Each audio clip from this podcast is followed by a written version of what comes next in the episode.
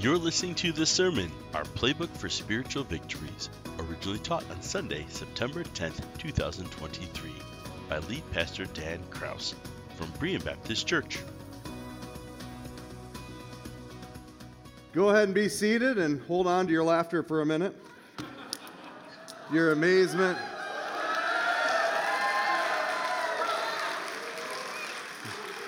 Our, our visitors are so confused right now.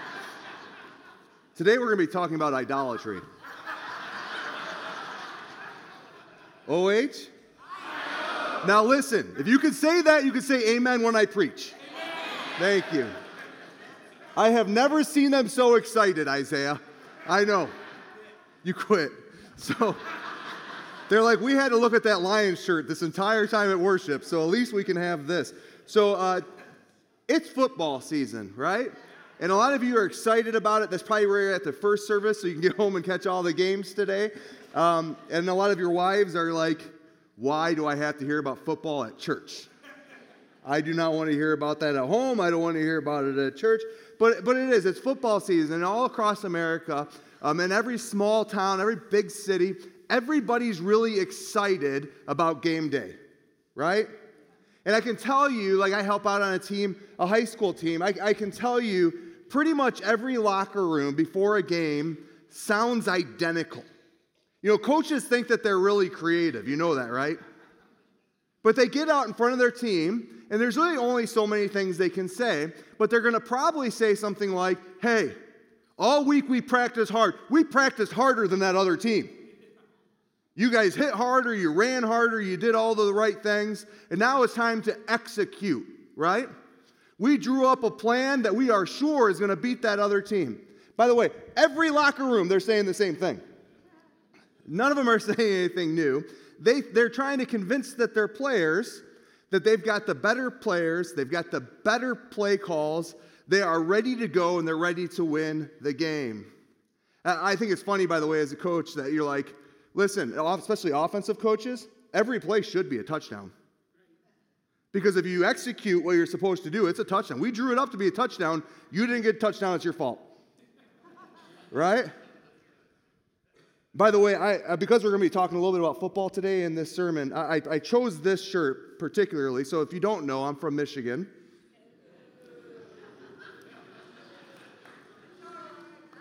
Thank you, thank you. And I wore this shirt because I didn't want to cause my weaker brothers to stumble, all right? For real though, if I would have showed up with a Wolverine shirt, nobody would have heard a word I said today. I'm learning to be culturally relevant, okay?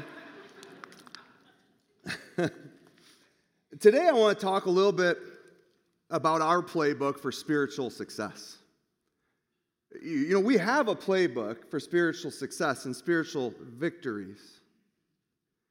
What if we took that as seriously or more seriously than athletes take a game that they play? I can tell you, in being part of locker rooms for multi- multiple different sports, people take their sport very seriously. They change the way they eat so they can have a competitive edge they change the way they train so that they can be physically fit and ready to go.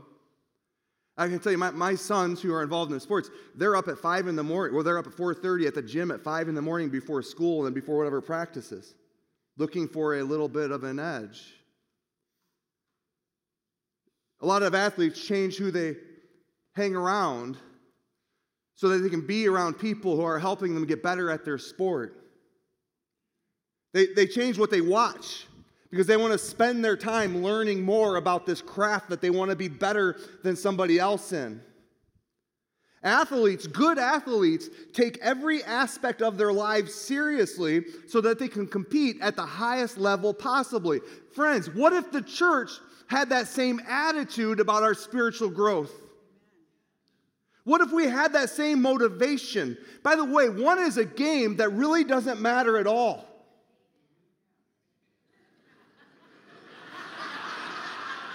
Did I only get one amen on that one? well, it matters a little bit, Pastor. I mean,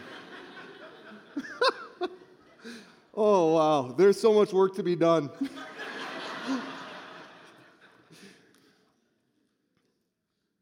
That's funny. I'm sorry. I'm having a hard time with that. That was shocking. So,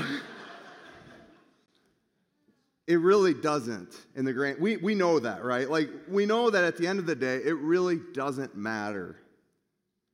Whereas our spiritual walk has eternal significance.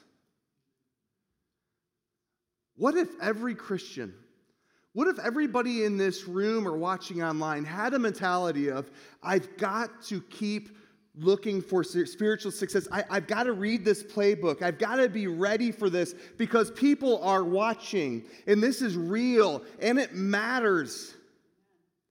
And the more I look like Christ, the more I model this behavior the more people can see him through me, the more opportunities I can have to share the hope that is within me, the more people who are going to escape the gates of hell because of the gospel of Jesus Christ. Friends, this isn't a game. This is life. This is eternal life. And we have the playbook to have a successful life. What if we used it? What if we changed everything about our lives? to model it so that we could be ready to take the field. Not only do we have what we need in God's Word, we have His indwelling Holy Spirit. What an advantage against our opponent. What an advantage we have against our opponent. We're going to be looking today at 2 Peter chapter 1. So if you have your Bibles, go ahead and turn there. If you don't have a Bible, by the way, if you're a guest, you just you don't have a Bible, back at our welcome table um, or information, uh, a desk that kind of in that corner, we have a Bible for you. So just go over there and visit them. We'll give one to you. Um, otherwise, you can just kind of join on your phone or on your Bible app or on the screen. Oh, that's a terrible look. Oh. Sorry. But Second Peter chapter 1, let's would you join me in prayer? God, I just thank you for laughter. I thank you for your truth. I thank you for my brothers and sisters that we can come together, that we can sing praises to you. God, I, I know for myself, thinking through this kind of analogy, I feel like I should have been kicked off this team a long time ago. God, I don't deserve a spot. Yet you allow me to be here. You have given me new life. You have given me hope for a better tomorrow. And when I make mistakes, when I drop the ball, when I don't do as you have asked me to do, there is grace and there is forgiveness. And God, we are so thankful for that. But God, I want to do better. I want to be better tomorrow than I am today. And I feel like that's true of all of these people in this room or watching online. So, God, through your word today and by the power of, Holy, of your Holy Spirit, would you help us do just that? Would you help us to be better? Would you help us to take that step closer to you today? We ask these things in Jesus' name. Amen. 2 Peter chapter 1, verses 3 through 11. Would you join me? His divine power has granted to us all things that pertain to life and godliness through the knowledge of him who called us to his own um, glory and excellence, by which he has granted to us his precious and very great promises, so that through them you may become partakers of the divine nature, having escaped from the corruption that is in the world because of sinful desire. For this very reason, make every effort to supplement your faith with virtue, and virtue with knowledge, and knowledge with self control, and self control with steadfastness, and steadfastness with godliness, and godliness with brotherly affection, and brotherly affection with love. For if these qualities are yours and are increasing, they keep you from being ineffective or unfruitful in the knowledge of our Lord Jesus Christ. For whoever lacks these qualities is so nearsighted that he is blind, having forgotten that he was cleansed from his former sins. Therefore, brothers, be all the more diligent to confirm your calling and election. For if you practice these qualities, you will never fail or fall. For in this way, there will be richly provided for you an entrance into the eternal kingdom of our Lord and Savior, Jesus Christ. I love this book of the Bible. Uh, there's probably not a, a, a, book in the Bible that I have studied more than I have studied Second Peter. And, and, and, a part of that is because of who Peter was. I, I think Peter is, is the guy in the Bible that most of us can identify with the most, right? Because he messes up so many times. He, he messed up quite a few times, and sometimes he messed up kind of significantly. You know, he was admonished by Jesus Get behind me, Satan. He denied Jesus three times. When things got hard, he denied Jesus three times. This is the same guy that was so puffed up and thought he was so tough that when they came to arrest Jesus, he cut off a Roman soldier's ear. A few hours later, I, I, I don't know him. Can anybody else identify with Peter if you're honest? Like it feels like anytime you do take that step forward, you're going, oh man, why does he even let me be on the team? Because when I mess up, I, I seem to mess up big. It certainly feels that way that I mess up big. This text in this chapter, or this book of the, the Bible, this letter that we're reading, I think is all the more significant because it is likely the last time Peter is going to have correspondence. And he knows it. Listen to the following verses from uh, 12 through 16. Therefore, I intend always to remind you of these qualities. And we're going to talk about those qualities here in a moment. Remind you of these qualities, though you know them and are established in the truth that you have. I think it right, as long as I am in this body, to stir you up by way of reminder, since I, since I know that the putting off of my body will be soon, as our Lord Jesus Christ made clear to me. And I will make every effort so that after my departure you may be able to, at any time, recall these things. Peter isn't dying because he's sick. Peter is going to be martyred, and he knows it. Peter is soon to be dead.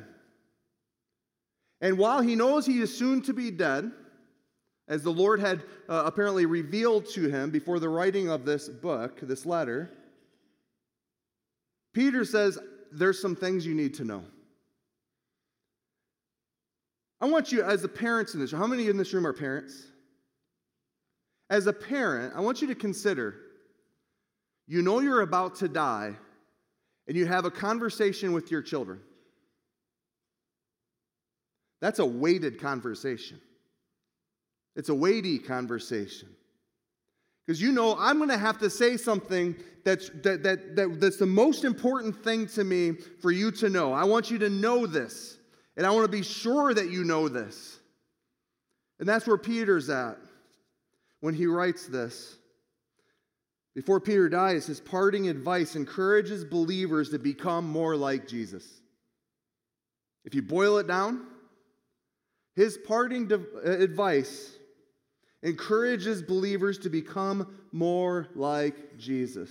Isn't that our goal, church? Is, is, that our heart's desire? It to become more like Jesus? Our first point that we come to this morning in this text, sticking kind of with a football theme, there are no excuses. There are no excuses. We must execute. Again, football coaches, before they talk to their team, one of the things that they're probably going to say is listen, excuses don't matter. I want you to go out there and I want you to give it everything you have. You've worked hard for this day, you've worked hard for this game day, you've practiced. You've watched film. You know what's coming. You know the plays that are going to be called. You, you know how good your opponent is. You know where his strengths and his weaknesses are. You, you need to, you, you have been, done everything you can do to be ready. Now there are no more excuses. It's time to put up or I'm glad you said it. I wasn't going to say that. Thank you. There's no more excuses. Have you ever talked to somebody and then it's just like filled with excuses of why something didn't happen? Maybe you're an employer, employer and you have an employee that hasn't been uh, living up to, to his or her uh, goals. And, and then every time you talk to them, it's the, yeah, I know, but, I, I, I know, but, and they have some excuse. Are we the same way? Yes, Lord, but first I have to do this thing. I, I don't want to have to get up and, and start my day in your word. Like, uh, there's other things I can do. I can kind of like, it's easier for me to grab my phone and just kind of flip through Facebook. Or, or yeah, I, I know I really need to treat my wife better, but she's so nasty to me. I'll switch that around for the second service when my wife's here.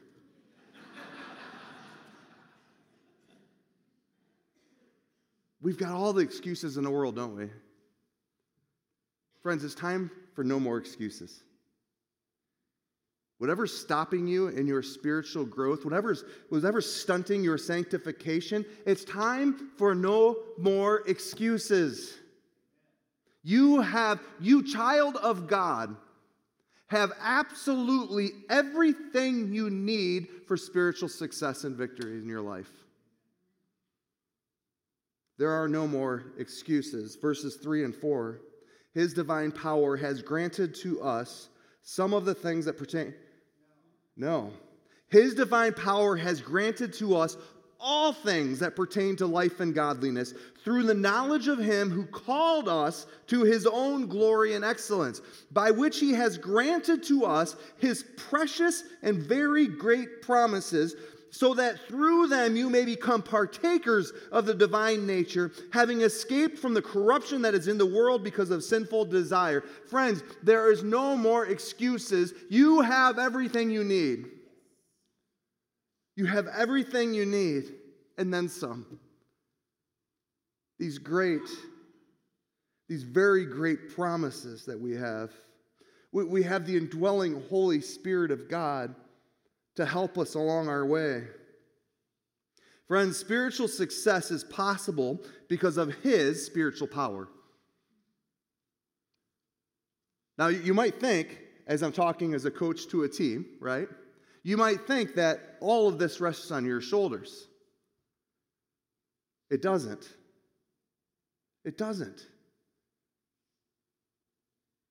You have everything you need because of His spiritual power because of what He has done for you. God has given you everything you need. The text says that we, we are called, He's called us to His own glory and excellent, excellence. What does that mean? That means be more like Jesus. Let's not overcomplicate this thing. He modeled the life that we need to live.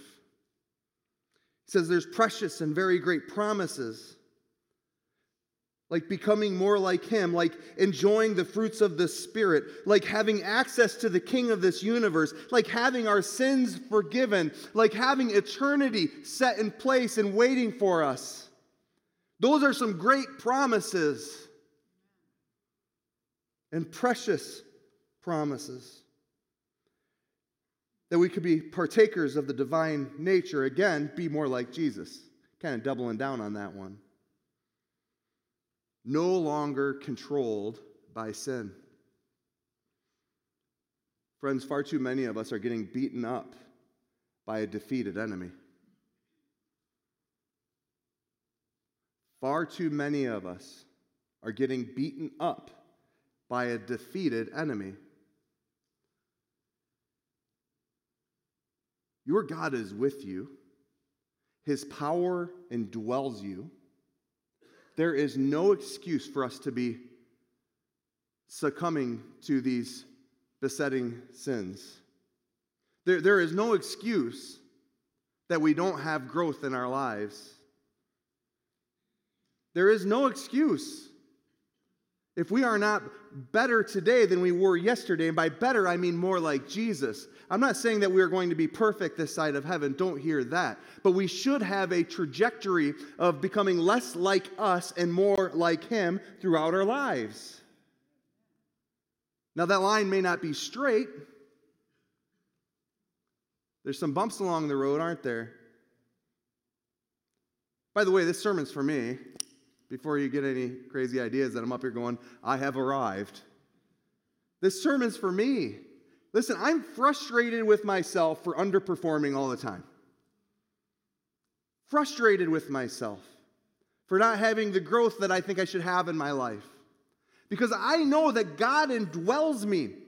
That the very one who hung the stars in the sky, his power that rose Jesus from the dead lives in me. And yet, for some reason, I, I keep fighting some of these same battles that should have been dead and gone a long time ago.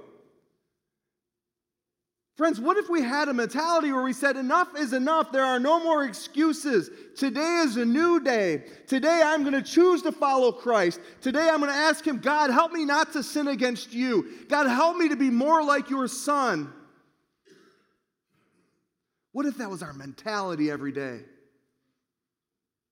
Friends, I'm preaching this to myself and to you because I believe it can happen. And man, what would happen in this community if it does?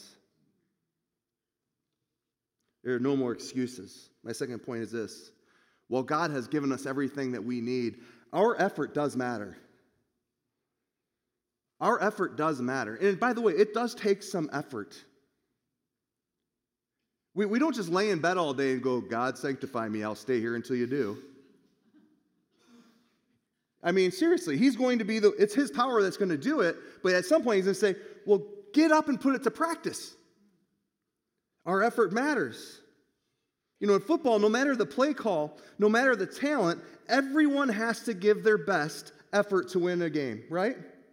That's true in sports. Why would we think it's any different for spiritual growth?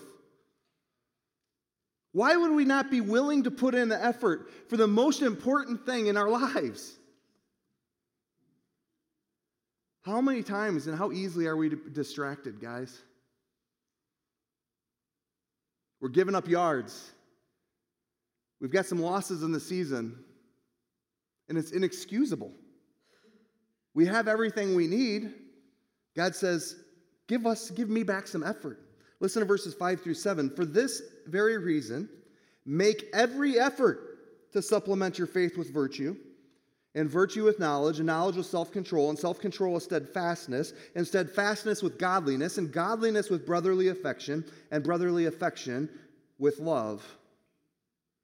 What does it mean? To make every effort. It means to try and keep trying. It means try when things are moving in the right direction, keep trying. It, mean, it means try when you have had some losses, because you will, keep trying. It means try when you don't feel like trying anymore. It means try and don't stop trying, making sure it's all in the power of the Holy Spirit of God. Our effort matters, but it is His power that makes the changes. Peter then lists in this text this, these uh, characteristics that are keys to our spiritual success and victories in our lives and being used by Him. First of all, faith, he brings up faith. Hebrews 11:1 1 gives us the best definition of faith. Now, faith is the assurance of things hoped for, the conviction of things not seen. What has he said to faith? Add, add to it virtue, which is excellence of character. Excellence of character. Ask your spouse, do I have excellent character? Ask somebody who's close to you. Do I do what I say I'll do? Am I a person of integrity? Person of virtue? a person of excellent character? Then we need to add to that knowledge. Gnosis is the word, the Greek word here, to understand, to increase our understanding. It's kind of the broad term for knowledge. And self control, discipline yourself to understand that you're not just a passenger in life. You can control your urges and desires, and you don't need to be controlled by them. Man, if we were better at that. And then add steadfastness. It speaks to one's perseverance and endurance, getting back up when you've been knocked down. The godliness, the word for godliness here speaks to how we live out our lives. Really, a, a, a easiest way to say it is like our religious activities, our religion. Our religion being followers of Jesus Christ. Brotherly affection, it's that Philadelphia, that brotherly love is the word that, that's used here. Followed, so that has to do with how we treat one another.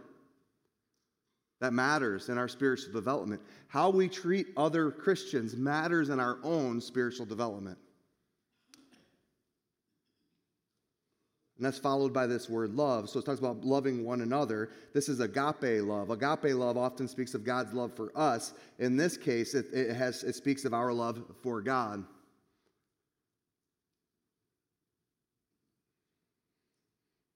So, our effort in these eight things lead to spiritual growth and victory. Our effort, because God has already given us the power, God has already given us the ability, God has already given us everything that we need to execute these things. So, now our effort in these eight things will lead to spiritual growth and victory. Listen to verse 8. For if these qualities are yours and are increasing, they keep you from being ineffective or unfruitful in the knowledge of our Lord Jesus Christ. Peter says, Guys, I'm about to die. Listen. Listen. I'm going to give you some important keys to, to success in your spiritual growth. And he lists these eight things. My third and final point is this practice, practice, practice. I've never seen a perfect practice, by the way, in any sport. Boy, there's lots of mistakes. The same's true for us, but let's keep practicing.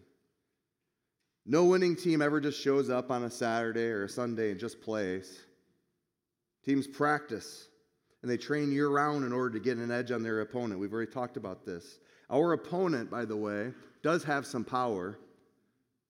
Now, he's defeated ultimately, but he does have some power that we need to take seriously.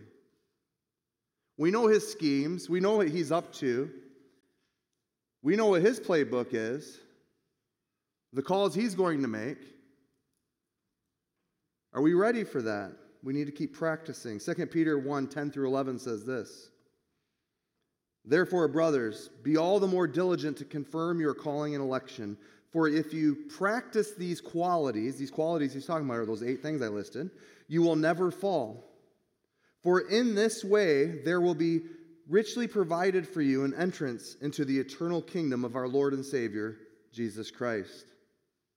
Just like any other discipline, we need to practice these things in order to get better at them. That list of eight things that Peter gives us, highlight them in your Bible, write them down, put them on your refrigerator. This is, this is our playbook. This is how we're going to get further down the field. This is how we're going to become more like Jesus. This is how we're going to become more effective in our lives. And if you're feeling like you're getting good at one or more of those qualities, that's great, but don't forget where you came from. Let, us not get prideful when we've had spiritual success. 2 Peter 1 9. For whoever lacks these qualities is so nearsighted that he is blind, having what? Having forgotten that he was cleansed from his former sins. Man, the work of God in our lives is incredible. What God has done for us is absolutely incredible. Let's not forget where we came from and let's not forget where we're heading. You've got everything you need for success. And friends, if we aren't practicing those eight qualities, by the way, if we're not practicing those regularly, we will inevitably fall back into our old bad habits. We're still fighting that flesh. And we will until we until we receive our reward and we're with Christ in glory. We're going to keep fighting the fight. But this is our playbook. This is how we're going to move the ball down the field. This is how we're going to accomplish in the power of God spirit sanctification and spiritual growth. And verse 11 also reminds of the prize at the end, we get heaven. After all, when we are finished on this earth, when God is finished with us on this earth, we get glory. Because of His righteousness, because of who He is and what He has given to us. As we're wrapping up this morning, talked a lot about our effort, a lot about our practice. A lot about us not having any excuses as we're moving forward. Can I give you the best play that we can make? Our best play is our surrender. Our best move is to surrender fully to Christ and say, God, those eight things are unattainable for me, but through you and through your power, I believe it can happen. And I surrender to you today. What if we woke up every morning not with just a motivation to get better, not just a motivation to become more like Jesus, not just a motivation to be used by Him, but if we woke up every morning and said, God, I surrender to you. That is the best place we can possibly be is in a place of surrender. Follower of Jesus, if you are on this team, your instructions are clear. Follow them. Peter says, These eight things, I'm going to tell you, they're important. Write them down. And friends, if you're not on this team, if you're not yet surrendered to Christ, if you're not yet a follower of Him, if He is not the Lord of your life, there's an invitation for you to come and join the team. Christ's death, his burial, his resurrection, that is for you as well. Would you take a hold of that today? Would you surrender your life and trust him with it? We're going to pray, and then we're going to have another song of praise. Dear Heavenly Father, God, I just thank you for your word. It is so rich, so meaningful so encouraging, so motivating. And God, I thank you for your, your spirit. That again, that same power that rose Jesus from the dead lives in your believers and us. God, we truly are a people without excuses. Help us to become more like you. Help us to surrender our lives more fully to you today. And God, for anybody in this room who's yet to surrender to you, God, I pray that your spirit will be speaking so loudly to their heart right now that they cannot deny it. And with our heads bowed and our eyes closed, I'm not going to ask anybody to do anything that would make them uncomfortable or embarrassed, but with all of our heads down and our eyes closed, if you're sitting here and you're feeling like God is telling you right now, not later, but right now to surrender your life to Him, would you just slip up your hand and I can pray for you?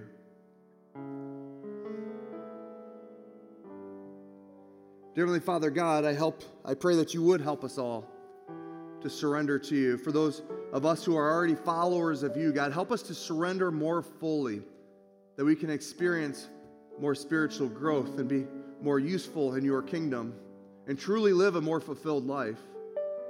God, I also thank you that through the ups and the downs and through our successes and our failures, at the end of the day, God, we get heaven because of you and what you have done for us.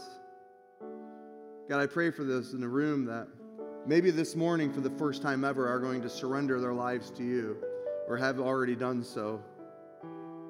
God, may your spirit guide them to all truths. May you put people around them who are godly and are willing to disciple them. God, I, I pray that you'd give them the, the uh, encourage them to come and to seek out somebody to disciple them, whether it be here at the church or through one of the congregants here.